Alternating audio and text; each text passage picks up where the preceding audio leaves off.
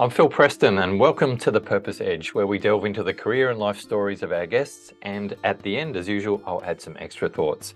My guest today deals in the most precious commodity on earth, and that's called attention. She's an international award winning TV and film producer and has worked on Big Brother, Dancing with the Stars, The X Factor, The Celebrity Apprentice, The Farmer Wants a Wife, and was one of the creators of Q&A, a long-running show on the ABC. She has names on her speed dial that would make your head spin, and today mainly works with CEOs, and we'll find out more about that a little later. Her name is Maz Farrelly. Welcome, Maz. Hello, darling. I was just thinking how lovely your voice is, how very calm it is. If you were a doctor and you told me I had four minutes to live, I'd probably take it quite well uh, because you sound so calm. Maybe there's a service I can provide to doctors doing a, I guess, a recorded message they could play to their, their delivering bad news. Yeah. Hold on one second. We're just going to put Phil on. yeah. you have weeks to live. The good news is it's summer. Well, maybe as a producer, you can pimp me out to uh, to someone who needs that that calm ex and producer content. Ex producer. Ex producer. Okay. so, as an ex producer, um, it's all about, I guess, the purpose of the show. As you see, I had to work in the the term purpose early on here. Very well done. Um, so I imagine you have to be very objective and filter out your own biases and opinions. And I find that really hard. So tell me about that. Um, everything that I ever did was about the audience and not about me and what I personally wanted to say or to make. Uh, because I'm not a huge fan of big reality shows. But when you make one and you make it number one, everyone wants you to make their show because it's the most money a network is going to spend that year and they're terrified of giving that money away. It can be between 20 and 30 million. You know it's a lot of money. Uh, and if you make that show well it will come back next year and you know something like big brother that's 2000 people with a job next year. Uh, you think q&a is still going that's employed you know hundreds of people for 10 years maybe longer maybe 12 years i can't remember. Uh, so you just think about the audience. And I would say to anyone who's listening, think about your audience all the time. What do they want? What are their problems? How are you solving them? How can you serve them a dish that they want in a way that is palatable? Do they want a buffet? Do they want fine dining? Do they want something quick? You know, what is it? It's not about you. It is always, always about your audience. I obsess about the audience, which is why I could happily make Big Brother and then make a book show. I made a book show for the ABC. It was one of the highest rating shows they've ever had. Uh, but you, know, you can imagine that call. so hello, uh, you know, would you like to make Big Brother? Not really, but I'll do it.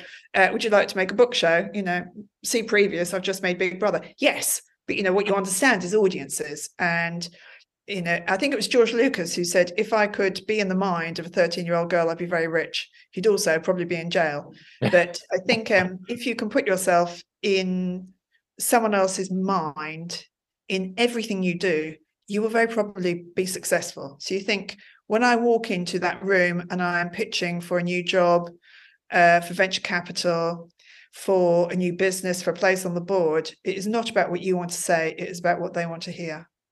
And when you're smart, you will sweat about that and you will deliver what they want to hear in a way that is very palatable and you will probably get what you want. So that's interesting. Now I'm I'm still a bit stuck on the idea of mashing up Big Brother and the book show together. That that would probably work for me because I like books Opposites and I like reality. Generally work. You know, they there was a guy in the UK called Peter Peter Bazalgette. His great great great great grandfather created the sewerage system in London. Right. Very forward thinking individual. Uh, so obviously, you know, he did it back in the oldie, oldie, oldie, oldie, oldie days, uh, counted the number of people in London, doubled it. And, you know, so the story goes, times it by 100 because he thought this place will only grow. So it's the same sewer system. You know, how incredibly clever is that? He's thinking about his audience. Uh, Peter Bazalgette, uh, Baz, he would uh, put together genres that shouldn't work so he created uh, Ready Steady Cook. He said, uh, "Why don't we make a cooking show that is also a quiz show?"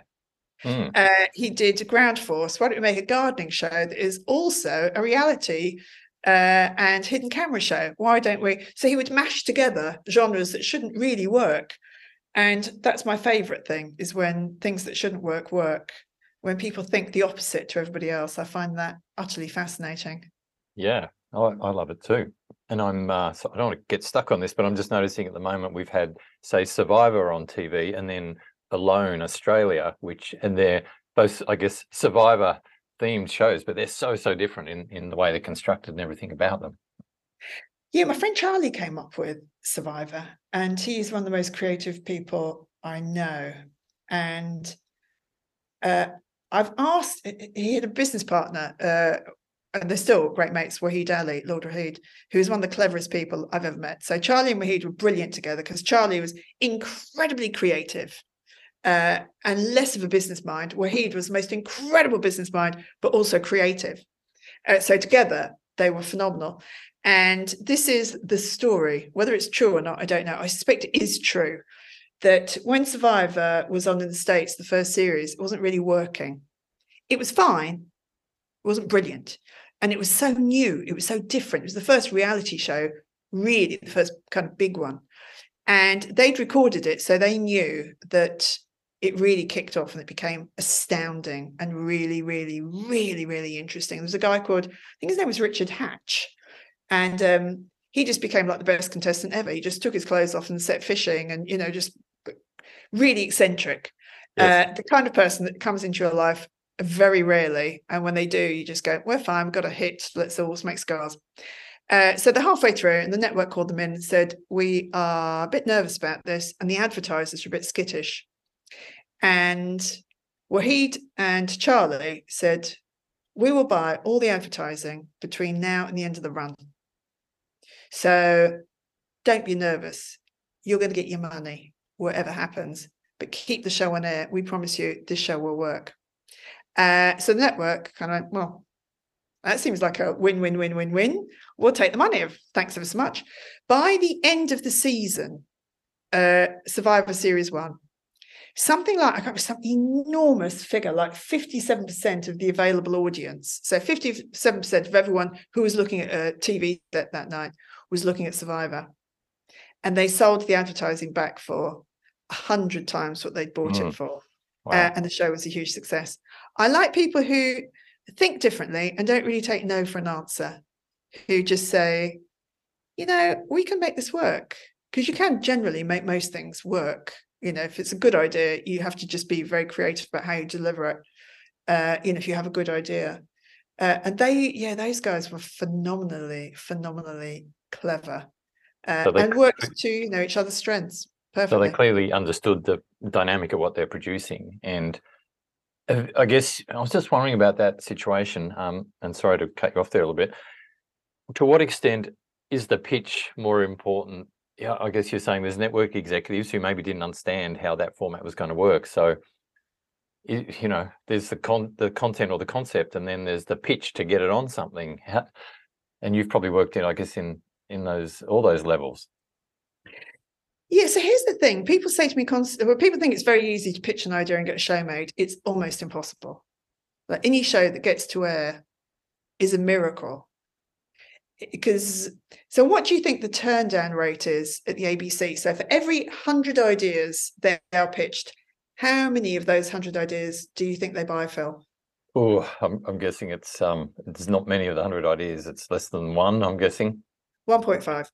So that's a 100 ideas that have been worked on for at least a month, probably longer. I mean, some people will work on an idea for a year before they'll pitch it. So you think that's an enormous amount of work never seeing the light of day.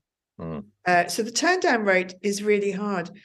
Um, to get the show, you have to do an incredible pitch, but you have to know that the show works, and you don't know if a show works until you make it. Mm. So this is all yeah. before pilot shooting. Yeah, most people don't pilot now because they don't have the money to pilot. So a pilot is like if you're getting married and you do a test run and you kind of go, well, look, that was really boring. And, you know, and you try the food and you go, well, the cheese didn't work with the salmon, did it? So we'll drop, you know, you don't know until you taste it and until you live it, until you walk through it, until you rehearse it. Um, and you think you know, but anyone who, anyone who walks into a pitch with me and they say this will definitely work, I know they don't know television because nothing will definitely work. Mm. Nothing. And you know, I remember making the recruit with um, Eddie McGuire's company, and just before it went to air, I remember we were all in the pub, and Eddie said, "Will this work?"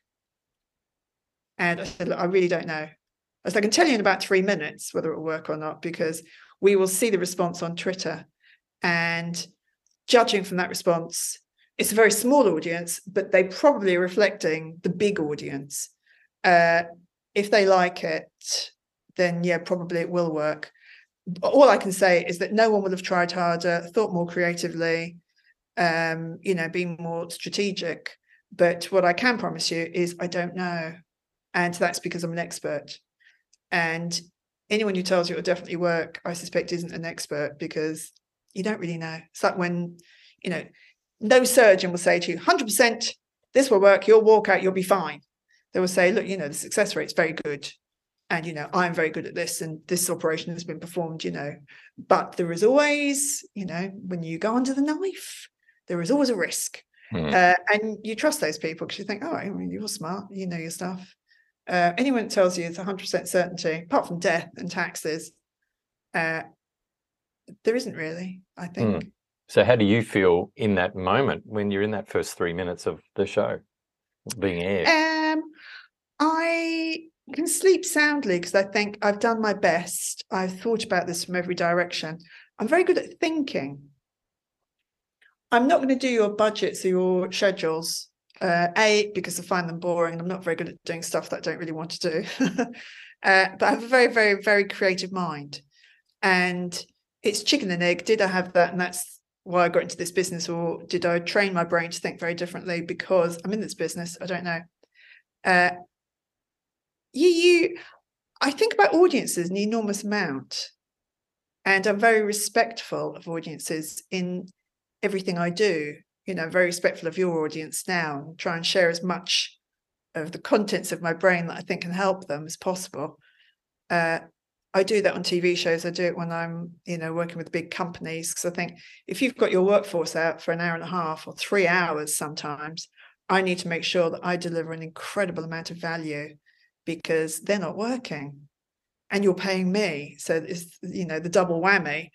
Uh, so I think when you think about your audience forensically, and you are not a lazy thinker, and you think very hard, then generally things will work. Uh, and the moment you think, oh, we've nailed this show, we'll just make it like this forever, your show won't work because mm. you have to reinvent it constantly. And if you don't reinvent it, you can see shows dying. You know, sometimes I watch shows and I think, this won't last the season, this will be gone because you're all a bit lazy. You've just dialed it in a bit and you think it's fine, and fine is not good enough. So I want to transplant that thought process into say any environment and you and i've met in the professional speaker circles and in that industry you get imposter syndrome from time to time when you're asked to do something and you go wow i've never spoken to them before i've never spoken to that many people before and you go am i really the right person? All the while you're going to your client oh yes of course it's me. And i got some advice once from a i think it was a coach or uh, someone i was seeking some help from and they said well as long as you, you're doing your best and you care about what you're delivering, then you can't really ask much more than that. So you can sort of absolve yourself. So it might work or not, but at least you've tried hard, you've cared about the outcome, and you've done your best, which is sort of what I'm hearing you saying, I think. Yeah, I, am a really simple soul. I just do my best. and, you know, there are jobs I've turned down. I, you know, an advertising, big advertising agency called me and um, they said, we really want help thinking. And I had a meeting with them and you know, I said to them, you know, I'd love your money because you know I really I do love money very much, uh, but I don't think I'm going to add value because advertising people and TV people we're very similar, and I don't think you know you take me out of advertising or television and i think in such an unusual way but you put me in a room with advertising and television i don't really. I think you know in an unusual way in that environment um, but I have turned down work. You know, I, I met someone very recently who wanted me to um, to do some producing work with them, and uh, I was saying to them, yeah, you know, I just don't think you need it. I, I just don't think you need anyone. You're brilliant. You know, you deliver stories really, really well. You look great. You're charismatic. You know, if you want a comfort blanket, I'll be around for a bit. But actually, you know, there, there are people who really need me, and you're not one of them. You know, you're you're brilliant. You know, they're really high profile, and I say, yeah, I, I, you know, I just I, there's very little I would change, and um, you know, maybe you should have someone else who would change you a lot, but uh, you know, so I do turn down work, but I think no one invites you to speak or make a TV show uh, because they couldn't find anyone else. You know, people used to say to me, "Oh, your show's been number one. You know, you've been lucky." And I would say to them, uh, "I wasn't lucky. you know, it wasn't just luck that made all of them number one. I think it was a bit harder than luck. I've been blessed, but you know, I was smart. I surrounded myself with really clever people and I encourage them to think harder than they've ever thought before in their lives. And I encourage them to be very, very strategic and research the audience and see what everyone else in the world was doing and be more creative and be more interesting, and more fun. You know, just say, you know, make it funnier, make it funnier. I'll be back in an hour, make it funnier. You know, build the tension more, build the tension more, build the tension more. I'll be back in an hour. Uh, so, you know, I encourage them to really work very hard. And that works really. I mean, it works for you because you think, well, I've done my best. But you know, sometimes you'll serve up a meal that no one likes. And sometimes you'll serve up a meal that everyone likes. And you know, if you research your audience very, very well, you have a better chance of knowing what they want. Um, you know, but it's hard to pitch a new cola into the market when Coca-Cola works. You know, it's very hard to say to you know a supermarket, why don't you drop Coca-Cola and take my unknown cola? I've got a good track record with cola. However, this is unknown. Uh, would you like to try it for the same price as Coca-Cola? And there's every chance they'll say, we got Coca-Cola, it's working. We won't, we're fine. And that's what you know every idea is you can keep going with the idea that's working it's market leader uh, of course you know someone took a punt on coca-cola otherwise coca-cola wouldn't exist uh, and your job is to encourage them to buy your new cola and it's hard i've always looked at the biscuits in the uh, biscuit aisle at the supermarket and noticed from time to time brands like tim tams come out with something completely new that you've never heard of before. It'll be marshmallow and, and peanuts or who knows some weird tim tam. You and they they never work they never last. But you have to keep doing it because you have to keep you know it's a bit like uh we've got here quickly a bit like having sex uh you know every sunday morning at nine thirty. uh if you're not having any sex at all then that's great uh but then eventually be like oh dear lord. Uh so tim tams are great if you have too many tim tams you want something slightly different. Uh and you know they're clever. If you've got a good idea why would you not try and find every good idea that's a spin-off of it? You know the old people's home for four-year-olds. You know they now have the old people's home for teenagers. They'll have the old people's home for you know reformed prisoners. They'll have if they're clever they'll keep reinventing their brand you know like coca-cola do you know. We've got coke light there was coke green for a while wasn't there? I'm not quite sure what that one was oh, was it? that sounds sounds frightening. Yeah terrifying. Um, cherry coke up, also awful. picking up on your theme of sex, um, I, was looking on your website, and you know one of the names that stuck out Where to me was the sex, sim, sex symbol, um, David Hasselhoff. so I'll put some uh, links to to your website in the show notes. But I'm going to ask you. Um, you're welcome to unpack any secrets of anyone, but if you had to pick a show or project you were immensely proud of, what would that be and why? Um the so uh, slightly stranger story. When uh, the best part of my career, I think, or certainly the stand-up moment of my career, is not you know winning Logies or Astras or BAFTAs or you know Rose de Montreux or you know I've won well I the teams that I've worked with and the shows that I've worked on have won an enormous number of awards. They've been number one. They've employed lots of people. That's great. But it's my job. Uh, and when I was at Fremantle and I was doing The X Factor, Farmer Wants a Wife, Celebrity Apprentice, um, when I left, they had, uh, you know, those absolutely bowel shrivelingly awful drinks things in the office. We go, uh, people make speeches about you and you think, oh, I'd really just like to go in there, thanks. And there was a guy there that I didn't really recognize, but I kind of, I sort of half recognize you. I'm not terribly sure who you are. And he came up to make a speech and he said, I can tell you're half recognizing me, but you don't really know who I am. I said, Exactly. No idea. And he said, um, I'm that teacher from that school that you came to talk at as part of the Sony Foundation. Went, oh my God, yes. I, said, I remember that. Yeah, your kids were really cool. And he said, um, you know, so I'll tell everyone the story. And you know, so at Fremantle, you know, they very kindly used to do stuff at the Sony Foundation. And you'd go off and uh, I'd said, yeah, I'll, you know, go and feed people who are experiencing homelessness. And we did that.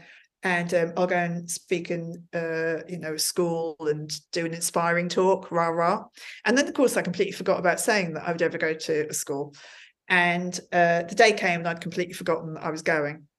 And got into the office and they said, "Oh, look, so the car's coming to pick you up in an hour." oh, where am I going? They said, "Oh, to that school in uh, Blacktown to talk to the kids." Went, what kids? Uh, about what?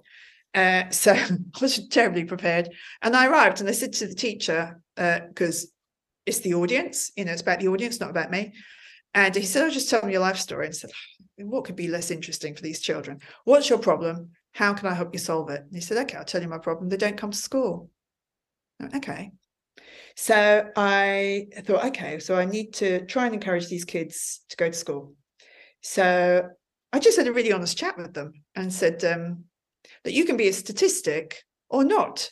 And actually, the choice is yours right now. Now, you're all sitting there and you're slumped, and some of you look a bit grubby. And I don't care how poor you are and how bad your circumstances are at home, you can clean yourself. You really can. And you can come in here looking like someone I would like to take to a meeting with me. So that's what I want you to do tomorrow. I want you to come brush your hair and just, you know, scrub your little face and come in and sit up straight. And when you meet me, shake my hand and look me in the eye and say, How do you do? It's a pleasure to meet you. And be interesting. Okay. Because you can change the stats. You can be a cliche and you can, you know, amount to nothing, or you can be the first people in your, you know, your family to do really well at school. And the choice is absolutely your choice. And you can pretend it isn't, but it kind of is, you know. And I said, So I run the X Factor, and you can come as my guests to the X Factor to sit in the rehearsals. You'll meet all of the stars, you'll meet whichever celebrities are on. And we have people like Beyonce and Pink and big stars on. Uh, you'll meet uh, all the judges and you can be the stand-ins. So all the judges having their hair and makeup done when rehearsing shots, you can sit in the judges' chairs and be the judges. But you can only do it if you come to school every single day. You miss a day, you're not coming. So I want to be really clear about that. You miss one day, you are not coming. You come in every day, you are my guest. Mm-hmm. Nobody is my guest. It happens very rarely. You can all come along. So uh came to the day and you know 20 kids turned up and all, you know, beautifully dressed and blah, blah. And um, I said to the teacher, so how many are here? And he said, all of them. And you're kidding. He said, no. Every single kid has come to school since you said they could come to the X Factor, which is making me want to cry. And um, so he told this story. And then uh, I was thinking, oh, yeah, but I still don't really know why you're here. And he said, I want to read some of the letters that the kids wrote the next day when they came back, you know, that we got to do a project. And he read them out. And i was sobbing. And i'm a tv producer and we the moment you start working in telly your tear ducts are actually removed. So you have no emotion and you don't cry about anything.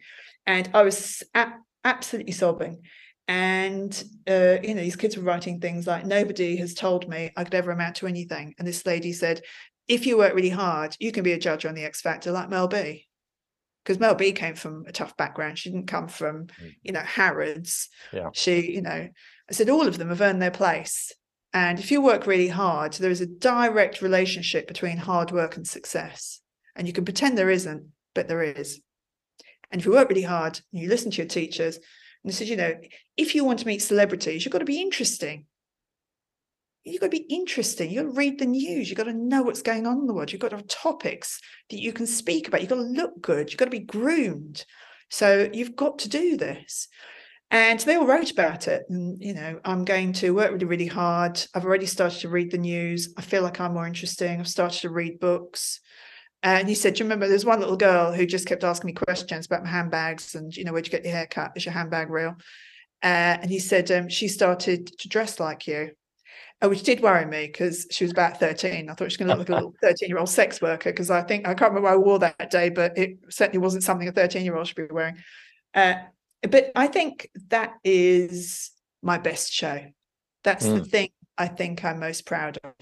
And yeah. you know, it's lovely to make something like Q and A because you think some very difficult conversations have been had uh, that needed to be had and that need to be had. So I'm very happy that that one worked. And we thought very hard about how can we make a current affairs show that people will watch, um, not just a tiny number of people, but a broad audience. And current affairs and broad audiences don't normally go together, but it's worked. So and I'm proud of that. I'm proud of anything that has employed lots of people and that has made people successful. Mm. And uh, you know that gives me great joy when I see people having careers that didn't have careers before. I love that. So you talked about the kids and the the teacher. Um, in terms of people who are well-known performers, has anyone really surprised you? Um, people surprise me all the time. Um, I mean, most people are really kind and really lovely. Uh, yeah, most people are really, are really nice. I remember Elton John being on The X Factor, and um, he wanted to leave early. Uh, and The X Factor is produced like a military operation. You know, the you get in at that time of day and the lighting and you know this and you know catering and set up the tent and wardrobe and the irons are switched on and you know that so all of it is down to minute detail of you know everything being done. And it works you know we rehearsed it. We know that it works perfectly. And he wanted to record in the afternoon and leave before the live show which meant that we had to get an audience in at two o'clock then let them go then get them back again because you've got to have the same audience because you've got audience shots and you've got people sitting behind the judges. Mm. They can't be different people. You know, they're going to be the same people mm. because otherwise you go, oh, yeah. So um, we were a bit grumpy about it, and I was a bit grumpy about it. And uh, I said to the record company, "So does he have to? Does he really have to? You know, does he not just do the show?" And um, she like, oh, you know, yeah, he, and he does. You know, it's part of the agreement of him doing it. And I go, yeah, fine, yeah. And um, then uh, I met him and he said, Oh, you're a bit grumpy with me, aren't you? Said, no, I kind of was. And um, he said, Look, the reason I want to leave early is David and I said, and David's partner, when we had children, that we would co parent and that we would both be there for bath time and we would be there, you know, to put them to bed. And he said, You know, I'm in a privileged position. I can ask for that to happen. And I made this promise. And that's, you know, that's what I'm doing. I'm so sorry. I thought you just want to nip home and you know watch Home and Away, and uh, so I feel I feel terrible. I feel terrible about having a whinge now. Uh, so yeah, most people, you know, most people are very charming and you know and very nice, really. Mm. So um, mm. yeah, you know, I really like Gretel who did Big Brother. Really like the judges from the X Factor. Luca hosted the X Factor's lovely. I'm mates with Mark Bouris you know, mates with pretty much, you know, everyone that I've worked with and um, still see a lot of the contestants, you know, a lot of the contestants and I stay in touch. Because uh, when you've been through something like a big show, it's very weird, weird thing to do. So you feel quite bonded. And, you know, and we all try and help each other, uh, mm. you know, as much as we can. So it's, um, it's like a big dysfunctional family. Somehow it seems to work. So I found on your website the quote um, which marries up with what you said a minute ago. I think it's not my job to be interested; it's your job to be interesting, which I love. And I, I'd love you to relate the story because I heard you talk about this at a recent conference about Farmer Dave and why he stood out in your application process. Yeah, so every um, every show is very, very, very, very different. And when you're casting Big Brother, you have to put yourself into the mind of a Big Brother audience. Now, I'd never watched Big Brother really before working on it. Um, I'd watched it, you know, a tiny bit just because you've got to keep your finger in the pie. Um, but I knew that the uh, the housemates that worked were clever, funny, warm, likable, young, uh, with a point of difference. And we, I've interviewed probably about 12,000 people in my career. So I've met and interviewed an enormous number of people. So I am very, very good, I think, at reading people when they walk into a room. You know, I'll read what they're wearing and their body language and whether they eyeball me, if they shake hands with me, what's the handshake feel like? Do they smile? Are they slouched? Are they standing up straight? They're confident? They're not confident. You know, you go through all of that. And uh, Farmer Dave came in and um, he is very handsome.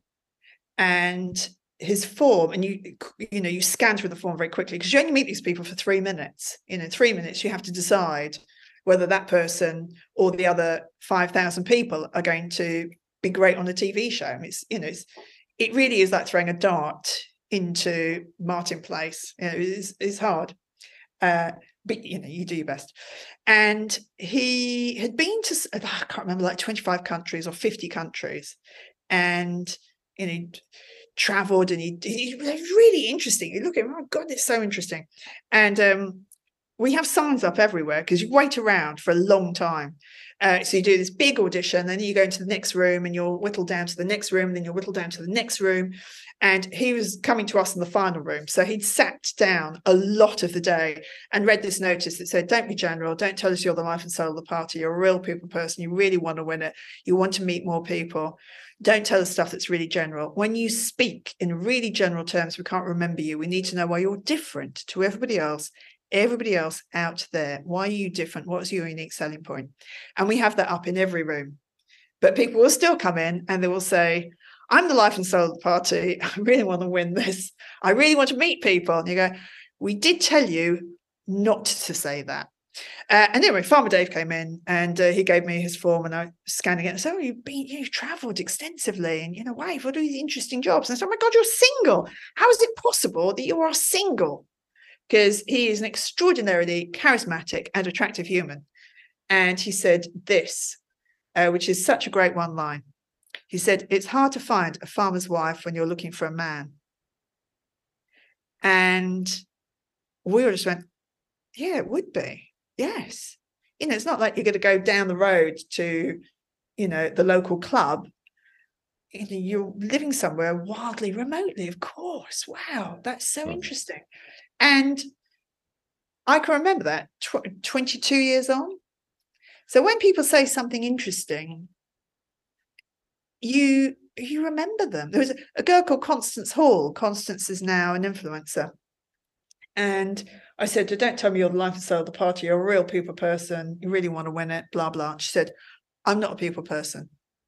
That would be interesting about me. I don't like people. I find them really disappointing, even friends. They say they're going to do something, they rarely do. I am not a people person. I remember thinking, I really like you. How nice that you're different and honest. And actually, self-reflective because you think how many people really are people people? Probably not that many. Hmm. what does it mean anyway? I'm a people person. Such a strange thing to say isn't it? I think what struck me about the farmer dave story too was you have this vision that people you know they're famous once they get on the stage and they'll probably go off and do this show and that show but no. his whole story was around he i think he'd been doing youth work and now he's been back doing youth work in country regions ever since. So um, yeah, he seems like a great person. Seems like he's grown from the whole experience. He's um he's uh, I think an amazing individual. He runs um uh I'm going to probably get this completely wrong. He'll probably call me and go you idiot, which would be very fair. Uh, he runs uh, projects for kids that I think have been doing it tough and are a bit tough, and they work with him and they look after animals and they do lots of kind of country stuff and his turnaround rate with the kids is incredible. And he gives them purpose and reason and pride in themselves. And, you know, your thing, purpose, giving them purpose. And I think that's the most beautiful thing you can give someone, isn't it? We came up with um, a TV show. Uh, I think it was called The Soup Kitchen. And we were sitting in Darlinghurst, and there was a lady there who asked us for some money and cigarettes. She was living on the streets. And then we saw her a little bit later and she was sleeping in the doorway. And I thought that woman doesn't have purpose. I wonder if her life would be different if she had to be somewhere at a certain time and do something. And we came up with this idea for a TV show we would get um, celebrity chefs to create a soup kitchen and people who are living on the streets to run it. Uh, and they would have to turn up every day, you know, and shower and eat and, you know, change their clothes, go into the kitchen. They'd be, you know, supervised. They would be taught how to, you know, work with vegetables, to, eventually how to grow vegetables. And, you know, so, and they would earn a wage from it. Uh, and then you could franchise it and you could put one in, you know. Uh, so it's kind of reality show meets the charity show meets the apprentice meets, you know, whatever. Uh, and the reason we thought about it is we thought we would really like these people to have purpose, to have a reason to be awake at eight o'clock, not, you know, nine o'clock or 10 o'clock or three o'clock in the morning or whatever o'clock, but actually to have to be somewhere and to do a really great day's work and to feel that you've achieved something and you're working to the greater good. And so I think, um, I think what Dave's doing is amazing. I think what you're doing is amazing because I think when you have purpose, your life has meaning. And your purpose can be, you know, to live the happiest life possible. It doesn't have to be work, and you don't have to be the best unless you really want to. Uh, but I think when you have, you know, when you have purpose and community, uh, you're very much on the right track. I think. But you know, what do I know? well, I think the great thing about working in this field is it's not that hard, as you say, as you point out. I'd like to make it something mystical, but I think people get overly romantic about the idea of purpose. Um, it's pretty simple. It's about having some sort of goals. Um, it's really, you know, purpose is about an outcome or getting to some point, which is really, at the end of the day, it's about goals, and those things have to be meaningful to you. So, you see, you say it like that because you're in that world. That's right. But when you're not in that world, how many people really wake up in the morning and think, "What's my goal today? What's my bigger goal?" And I talk about goals a lot, saying, as you have some posts in the ground, you don't know if you've kicked a goal. You've got to have, you know, some boundaries around what it is that you are doing if you want to know that you're being successful at it. Um, but setting yourself tiny goals, uh, yeah, it's a beautiful, beautiful thing. So, whilst it is easy, I think the best ideas are often the simplest. Mm. You know, and you know some people talk about you know, i don't even know regenerative you know uh, you know words that i think what does that even mean? Uh and think oh just be just keep it simple. I was on a zoom uh, you know six months ago and um it was a catch up for all the speakers and someone said something and uh, one of the speakers said why don't we resurface that when we convene? And i spent the next minute thinking does that mean? And what they meant was when we meet up, let's chat about it. And eventually I went, Oh, you mean let's chat about it? And I had to go, Oh, I'm so sorry. I was trying to work out what you'd said. And I thought, Your job as a communicator is to make it as simple as possible. That's your actual job. It's not to make it harder for people to understand. You know, my job in telly wasn't to make scripts and ideas so difficult that you had to work really hard. It was to make it really simple. So you didn't, you know, because you've got enough going on. My job is to take something very complicated and make it simple. You know, anyone can take something complicated and make it complicated. There's no skill in that. And taking something very simple and making it complicated, there's no, you know, very little skill in that. But there's some incredible skill in taking something that's very complicated and making it simple, which is what you've just said and done. So when you say it's simple, it's simple when you've given it the amount of thought that you have and you have taken the essence of it and the absolute core of it, uh, then it becomes simple. But it's very difficult to do that. You watch, you know, read, you know, any headlines and, you know, read newspaper reports or news reports, and um, they're very rarely simple. Uh, and actually, that's the job. The job is to curate complicated into understandable mm. and meaningful and actionable. And if you can do that, uh, that's a real skill, I think. I did some work with, um, I sh- uh, should mention him, a guy called Matt Church several years ago, and he oh, had a phrase. I love Matt. Yeah, which was around um, you, you tempted to say I'm going to dumb this down, but but he used the term smarten it down because that's really what you're doing. You're taking often complex ideas and making them simple. Yes, he's very uh, Matt's very smart. uh, but will speak in a way that everybody in the room understands. And I trained as a journalist and then, you know, became TV and then film producer. So, you know, my job was to make things as simple as possible. And when I say simple, I don't mean, you know, being patronizing Mm. uh, to your audience because audiences are very sophisticated, but it's taking out the layer of complexity Mm. uh, Making it that clear. doesn't need to be there. Yeah. yeah, Clear and that, uh, understandable. yeah. yeah, curating, curating information, uh, Mm. I think is um, is a real skill, and I think it's something humans are very good at. And so you're now working a lot with CEOs. You're an ex-producer, as you say, but you said you said um, off air to me that being a CEO is like being a producer. So tell me about that. Yeah, I think of every business. So people would say to me uh, about TV, and I'd say, look, when I was the boss of, you know, the X Factor or the Celebrity Apprentice, essentially, I was the CEO of that company, and I had to take that business and I had to make it very successful. Uh, and whatever investment the network gave us, we would probably times it by 10. And you think that's a really, really, really good return on your investment in a year you know, and it was actually less than a year. It was probably half a year that we would spend uh, making the show. And you, you know, budgets are small in TV. People think budgets are huge. They're not. They're small. So the Celebrity Apprentice, uh, we would be told that we were making the show. We'd have twelve weeks to make it, uh, and the twelve weeks would include my boss saying to me. On Friday at three o'clock, on Monday, we're going to start making the Celebrity Apprentice. It's your show. And I would say, okay, uh, where are we going to make it? And he'd say, it's your show. So on Friday, I would try and find a production manager, a head of production that was free.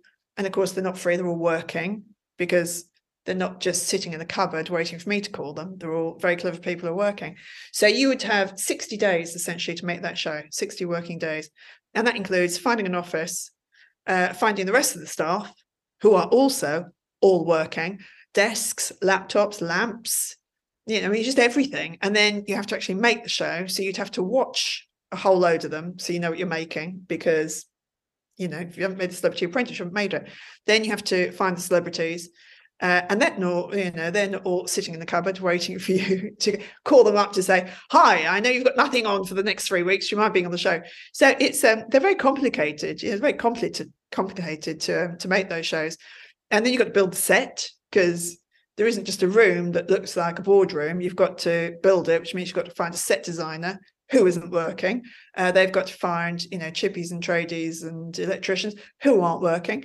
Uh, and eventually, in 60 days, you go from zero to action.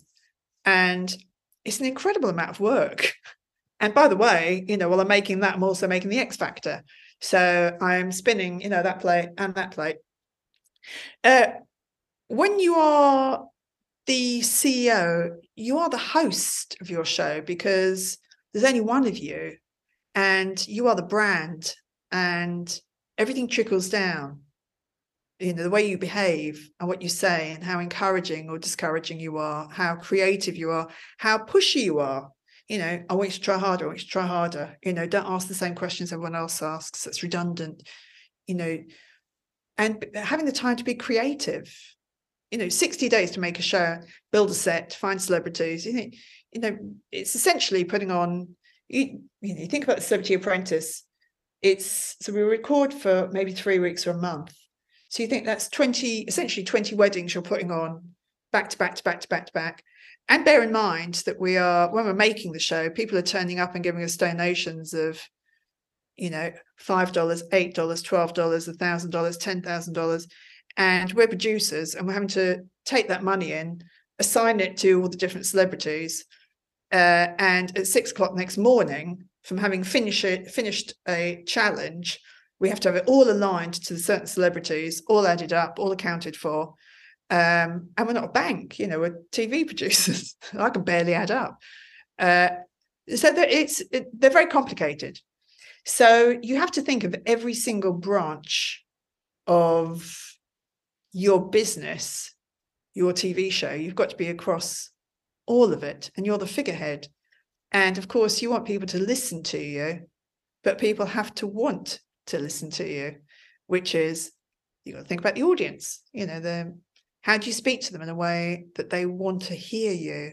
What are you saying that resonates with them? How you know why are they finding you interesting? I think lots of people think because they're talking, people are listening, and that's rare. Mm. Most of the time, people are talking and no one is listening. mm. And the key is to be listened to. Do you think this is more important? And I'm going to throw in some jargon, which you'll probably hate. Um, the concept of servant leadership, where the, the, leader has gone from the person who tells people what to do to being more the coach um, and serving them to be their best. So I imagine the skills you're talking about will be more in demand, possibly in this this environment. Um, look, I think I think leadership is quite simple. You know, I never really thought about it very much. I mean, you know, some. I say to people, I had a, a, lot of an awful lot of bosses and a lot of awful bosses, uh, and they were brilliant because I knew I didn't want to be like them. And you know, I've worked for bullies and people who were absolutely Machiavellian and would openly lie to me, and you know, like really dodgy characters. Uh, and rather than you know sob into my soy flat white, uh, I would pay attention and think, well, I'm not going to do that. I'm not going to do that. I'm not going to do that. I promised myself when I was a boss and a leader, uh, I would just be the kindest version of me I could be. Uh, and you know, I really did think about what I would be like, not what being a leader was like, but I thought, you know, the people who are the most difficult will need the most love, but they're going to be the ones I don't really want to love. So I'm going to have to try harder with them because uh, it's very easy to love people who are very lovable. It's very difficult to love people who are openly hostile to you, don't want you there, uh, but they need the most love, really. Um, how do I get everyone on board? Am I very clear about the goals? You know, I was always very clear with my team uh, that when I met them, uh, you know, and employed them, I'd say, if you're interested in being third, you're not going to like this show. But if you're interested in being on the number one show in Australia and probably leaving us next year and earning 25% more and being completely in demand, uh, then come here because you'll, you'll work very, very hard, but you will laugh your head off every day. You'll meet incredible people. You have a really great time, but it will be hard work, probably harder than you've worked before. And I don't mean longer hours, although the hours probably will be quite long, but it's, um, you know, harder thinking. You're going to be thinking harder. So I think if you're, I, I think kindness is really underrated in business.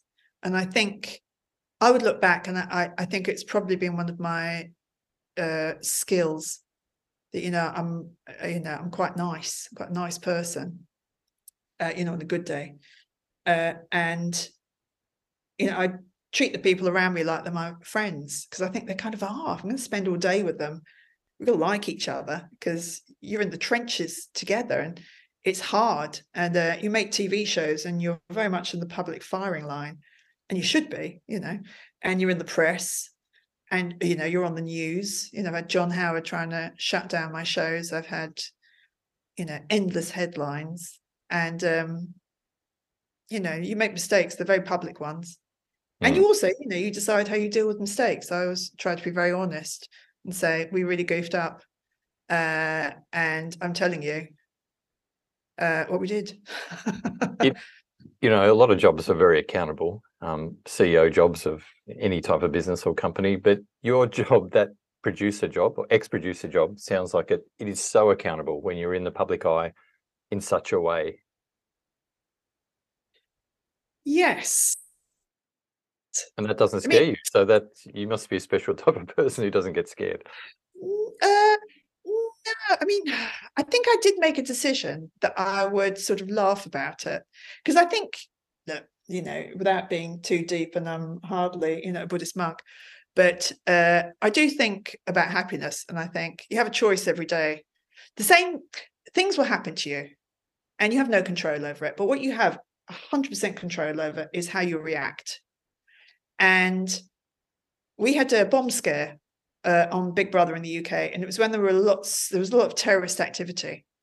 And I said to one of the guys who was really, really high up in the company, because I was uh, the boss, I think, of Big Brother at the time, and I said, we would be a great target. You know, if I was a terrorist, uh, to bomb something like the Big Brother house would get you press worldwide. So it's something we should just just think about a little bit, just up our security a little bit, which was, you know, very slack, really.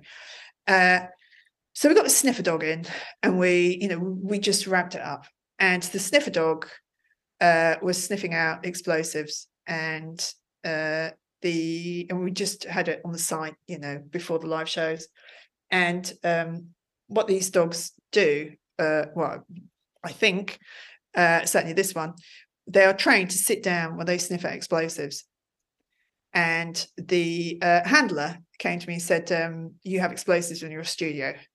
Went, right, in what way? And I said, Well, I'll be clearer. You've got explosives in your studio. oh, okay. Uh, right. So we've got explosives in the studio. I said, Yes, see previous, you've got explosives. And I went, Okay, your dog could could could be wrong? Question mark. Went, Unlikely. I said, Okay, mm-hmm. do you do tests? And said, Yeah, I've run the test four times, done the same thing. So I said, Okay, do you mind if I watch the test? Because I'm going to have to escalate this, uh, obviously. And uh, so the you know dogs in the van and they put four swabs with explosives around the site and they let the dog go. And the dog's out and it's like that. Ran over there, sat down. Right. And okay, next one, you know, Shep off, goes to number two, sits down, goes to number three, sits down, goes to number four, sits down. Right, okay. Dog knows its business. Put the dog in the studio, runs over, sits down, take the dog out, put the dog back in, runs over, sits down, said, you've got explosives. right? yes, apparently we do. So uh, this is like three hours before a live show. Uh, and we had to clear the studio, obviously. Uh, we had to get everyone off site. We had to get the housemates out of the house, put them in the canteen because they're not allowed to, you know, meet anyone, see anyone. You know, they're going to win. Uh, someone's going to win and they're going to be very successful. So you have to make it an even playing field for everyone. So uh, there are a few people who were at a very senior level. Uh, one was sobbing absolutely just you know absolutely just very very distraught very upset. And um you know i was thinking well look, this is happening. And we just need to deal with it. Uh and uh all the press were there because obviously you know bomb at big brother house good headlines probably about i don't know i said probably about 40 or 50 press at the front and I had to go and make a, you know, go and talk to them. And this is what's happened, and blah blah blah, make a statement. And um, someone from the Sun said, um, you know, so can I ask you a few questions? But yes, yes, of course. So answer the questions. And then this person from the Sun said, look, we've come all this way. Could you at least show us your boobs? Uh, and obviously, it's wildly politically incorrect. But at the time, because it was so serious, everyone was sobbing, laughing. And you think, it was a very kind of British moment. You know, this is so ridiculous, so utterly ridiculous. And I found my boss, and um, uh, I said, "Where have you been?" He said, "Oh, I was at the back with the sniffer dog, screaming at it." And uh, she won't really. He said, "Of course I wasn't." But I thought everyone's dealing with this, and he was laughing his head off. He was saying, "You bloody dog." Uh, and everyone deals with these things in a different way and you can be laughing about it like my boss or you can be crying about it like the other person on the team uh, and you can be the you know journalist that's driven across town because Elstree is the middle of nowhere uh, that's just whinging, or you can be the one that says something you know fantastic, in you know politically incorrect, but you know actually in that situation quite funny. The same thing has happened to everybody that day everyone's experienced the same thing, but everyone is taking away a different feeling. And it is your choice in many ways how you deal with it. So if people would write terrible things about us and people would write, you know, terrible things about me, and uh, all I had was my own code of conduct that I thought, well, you know, people have written things about me that are absolutely not true. And I did um, I did um, an interview on SBS on the feed, and it was about um, uh, aftercare for people on reality shows. And I said to them that I won't talk about anyone else's show uh, ever. Uh, but I will talk about the industry in general because I think our aftercare is not good. I think it really needs to improve. And then they cut me together with a guy from The Bachelor and a woman from um, The Biggest Loser, uh, both of whom had had uh, experiences they didn't enjoy. And when I watched it, uh, I thought, this is random. I've, you know, a few of my friends called me and said, God, they've really stitched you up on this. And I hadn't seen it um, because I was overseas. And I watched it and I thought, God, this poor guy who's talking about how awful, you know, his experience was, is going to be watching it and then see me pop up and think, who's she? I've never laid eyes on her. And I've never made The Bachelor. I've never really watched it. Uh, I've never made uh, The Biggest Loser, never met that woman. She'd never met me. And you think you have to have a code of conduct, you know, apart from the fact that it was very, I think, uh, you know, dishonest reporting. Because I complained to SBS and I said that, you know, anything that I've done, I'm fine, I'll stand by it. But I've never made these shows. And, you know, what's slightly more upsetting is these people are opening their hearts out to, you know, talking about what's happened to them. Go and speak to the people they'd worked with. Give them a, right to reply, you know, make this a kind thing to do. Is instead, you've got me who said I won't talk about anyone else's show, looking like I'm talking about their shows. They look like they're talking about me, and it's all a mess. So I think you have to, yeah, you have to have a code of conduct. You have to know what you will and won't do. I think you have to be kind, and um, I think it is your choice how you deal with stuff. And I take my happiness very seriously. and look, you've got to finish the story though about the dog and the explosives. Was there explosives? Uh, so we were at Elstree, and it's Elstree Film Studio. So there are an enormous number of productions happening at that time, and a courier had come in, and they'd been on the set of like Waterworld or one of the Mad Maxes, uh, they had a delivery for us. They put their bag down in the special effects room on Mad Max. Uh, and in the special effects room, there were pyrotechnics. Mm. Uh, and when they picked their bag up again, there were pyrotechnics in the bottom of their bag. They then came into our studio to deliver something. They put their bag down, leaving traces of pyrotechnics that nobody else could smell, but this dog could. Uh, so there were explosives there. Um, and we had the army in and the army did one of those controlled explosions you know with the little kind of thing that looks like a robot dog yep, yep. that goes in. And it was either going to be because we didn't know at that time until afterwards you know what happened. Uh, so we didn't know because we couldn't go into the studio because there were explosives in there. We had to explode the explosives. And i think we knew that it was a parcel because i think the there's a camera on the little dog thing which um uh, you know exploded it. Uh, but we didn't know if there was going to be you know 14 sticks of dynamite in the parcel or uh, you know a cigarette lighter. Uh, so when there was a very small explosion we went great should we all go for a beer? Uh, so yes that was it. But you know you make you make these shows and that's just an average day at work and you think i'm not really qualified. Tv producers not really qualified for a day at work. We have a you know a um you know a bomb scare that is a story that goes around the world in four minutes. So it's um it's it's been weird. It's been a weird job, but you at the time you don't know it's weird. You only know it's weird afterwards when mm, you speak to other people yeah. and they don't have those experiences. You think, oh yeah, that was weird. Mm. Well, I'm very happy from the for the dog's perspective that it wasn't uh, you know like a malfunction there. So uh, the the dog has a lot of integrity and great skill. Incredible skills. I love dogs. Mm. I think um, when people go to Tasmania, they love it because there's always a beagle there waiting to sniff your bag to see if you're bringing in fruit and vegetables. But um, people, yeah. it's a great entertainment to see the beagle walking on the conveyor belt, sniffing all the bags. Everyone loves it. I am obsessed with dogs with jobs.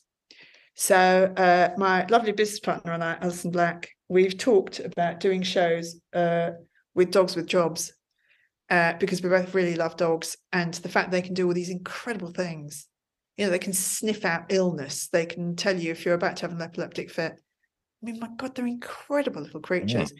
Well, and I would, I would watch that. I would definitely watch that show. I know. I think it's. A, I think it's a really, really nice idea. No one, no one bought it. Uh, but you think your jobs, you know, they they do an awful lot of work. Dogs, mm. dogs, good jobs. Like yeah, I like it. So, as we could talk all day, and um, but you don't have all day. So I'm going to ask you three questions to finish up on. You've sort of alluded to some of these answers, but I just ask everyone the same three questions.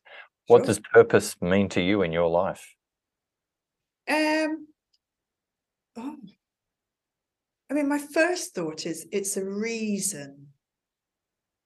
Uh, but I think it might also be your code of conduct, that it's your purpose. Um, and it's it might be your job, you know, and I don't mean your job, you know, as a sandwich maker or, or you know, building bridges, uh, but what your job is, you know, in the world to Mm. do. And um, Yeah, you know, I doing, doing something well. useful. Yeah. yeah you know and uh, you know being a producer isn't my purpose but maybe uh, being able to communicate some stuff that matters probably is my purpose i think but i think it's very important to have purpose if you Mm. you know if you want to i think most people probably function better when they do have purpose Certainly. And medical research says you live a lot longer if you have a greater sense of purpose than someone and you're happier next to you. purpose i think it's purpose and community equals happiness i think There's all sorts of equations going around. Um, yeah the great thing is you can come up with those equations very few people are going to say actually you're wrong because there is no right so um, i always quite like those ones yeah, yeah. I'm, I'm a fan too. Um, second question What are you looking forward to from here? Um, you know, I'm very lucky that I'm quite jolly. I'm quite a jolly human. So I look forward to most things. I, I, you know, I said earlier I'm a very simple soul, and I really, really, really, really am. You know, I um, you know, I, I would be invited to, you know, private concerts by Ed Sheeran or Pink or something. I think I'd probably rather just go and have a drink with my friends. In all honesty, I'd rather have a glass of wine with you know, Lolly and Penny, and you know, just hang out.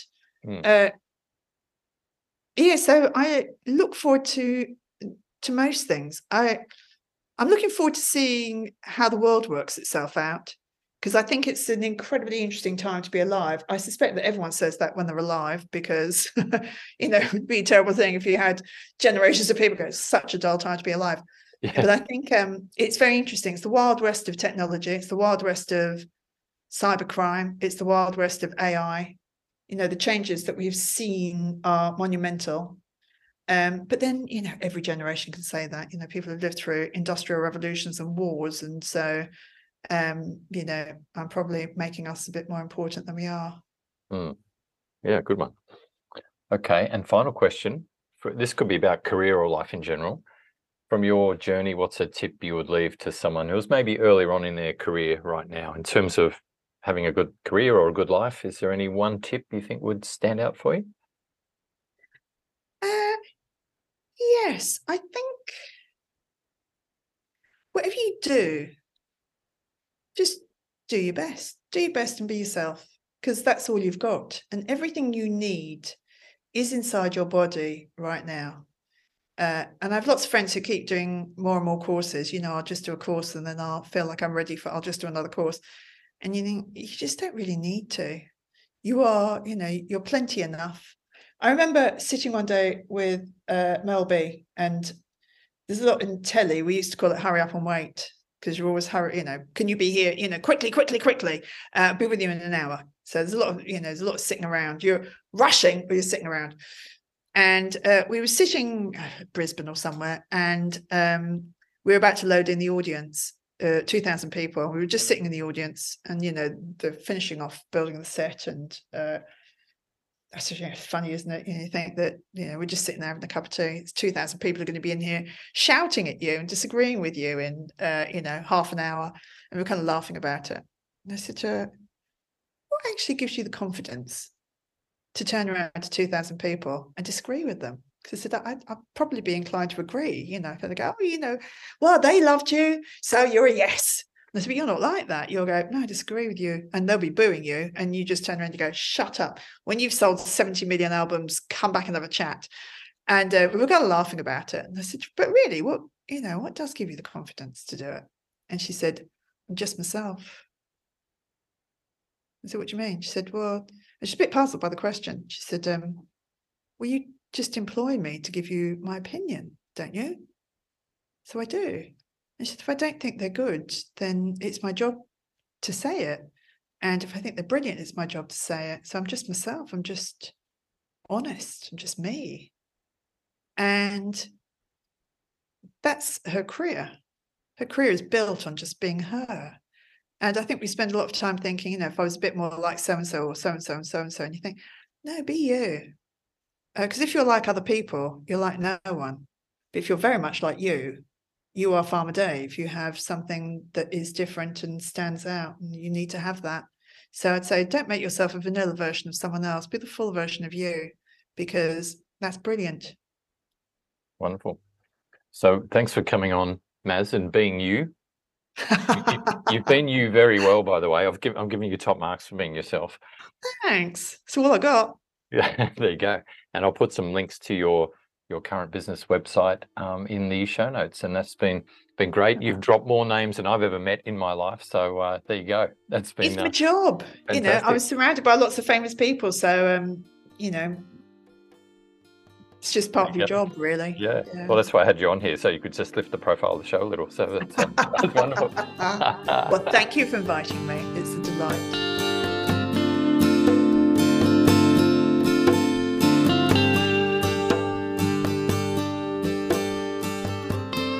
Well, when I'm talking to Maz, it feels like pulling back the curtain on parts of the media and creative industries that as viewers, we don't always have a direct line of sight on, and that really fuels my curiosity. What strikes me from her producing days is, well, firstly, there's an obscene level of visibility and accountability for your work, and you must be able to philosophize that pressure. And she does that by just genuinely wanting to add value and doing her best. And personally, I find that's a really useful recipe in countering imposter syndrome. So, whatever field you're operating in, if you are genuinely wanting to do your best and applying yourself, then I don't think the you know the risk of failure is there, but at least you've you've had a go and you've done everything you can. I think that's a really great way of looking at things. The second point is that it's all about people. So focusing on not you and the stuff going on in your head, but the customer. So we can get stuck in our own thoughts a little bit too much in our own views of the world sometimes. But running a successful show or running a successful business involves often obsessing about the views of your audience or your customer. And the third point I think I took out of this, and, and there are many others, but for CEOs or leaders of any kind, it can be lonely in those positions. And as Maz said, it's like being the producer of your own show.